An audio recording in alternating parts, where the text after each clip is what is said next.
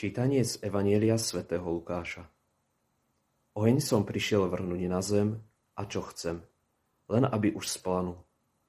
Ale krstom mám byť pokrstený a ako mi je úzko, kým sa to nestane.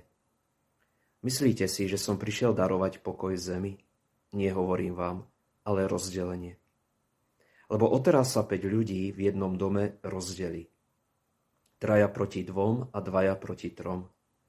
Rozdelia sa otec proti synovi a syn proti otcovi. Matka proti cére a céra proti matke.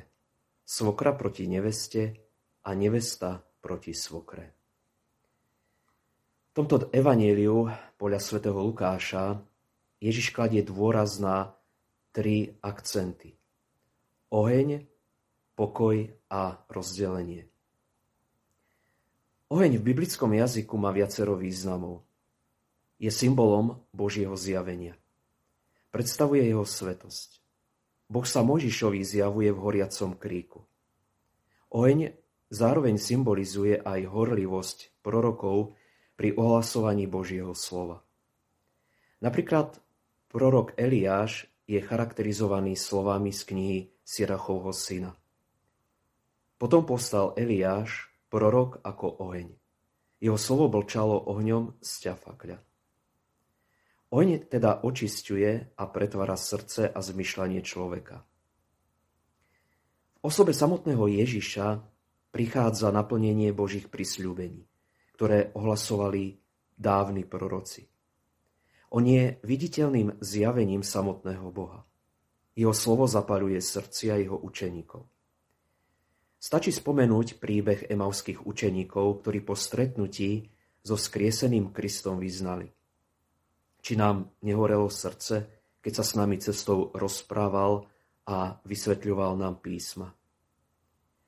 Oheň sa stáva teda symbolom Ježišovho daru, ktorým je Duch Svetý keď sa na Turice zjavil akoby v ohnivých jazykoch nad zhromaždenými apoštolmi.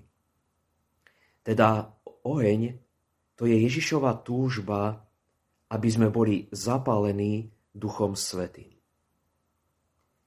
Potom tu máme druhý akcent. Pokoj. Často v našich rozhovoroch zaznieva túžba po pokoji, či už v rodinách, po pokojnom spolunážívaní v susedských vzťahoch a tak ďalej a tak ďalej. Avšak cesty, ktorými chceme dosiahnuť pokoj, nie sú vždy také, ktoré skutočne k nemu aj vedú, lebo jednoducho nie sú Božími cestami. Viete, pravý pokoj sa nezískava kompromisom alebo vzájomným vyjednávaním, ale jedine poslušnosťou Božiemu slovu. Preto aj žalmista hovorí, Trvalý pokoj požívajú tí, čo milujú Tvoj zákon, Pane. Dar pokoja zároveň prichádza aj tam, kde je odstranený hriech. Určite poznáme situácie, keď sme si vykonali dobrú svetu spoveď. Ako po takejto spovedi prišlo do našho srdca čosi, čo by sme mohli nazvať jednoduchým slovom pokoj. Pokoj, ktorý je dar veľkonočného skrieseného Krista církvy. A napokon tu máme tretie slovo. Rozdelenie.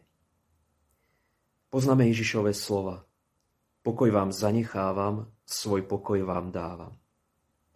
Avšak tomto úrivku Kristus hovorí, že neprinesol pokoj, ale rozdelenie.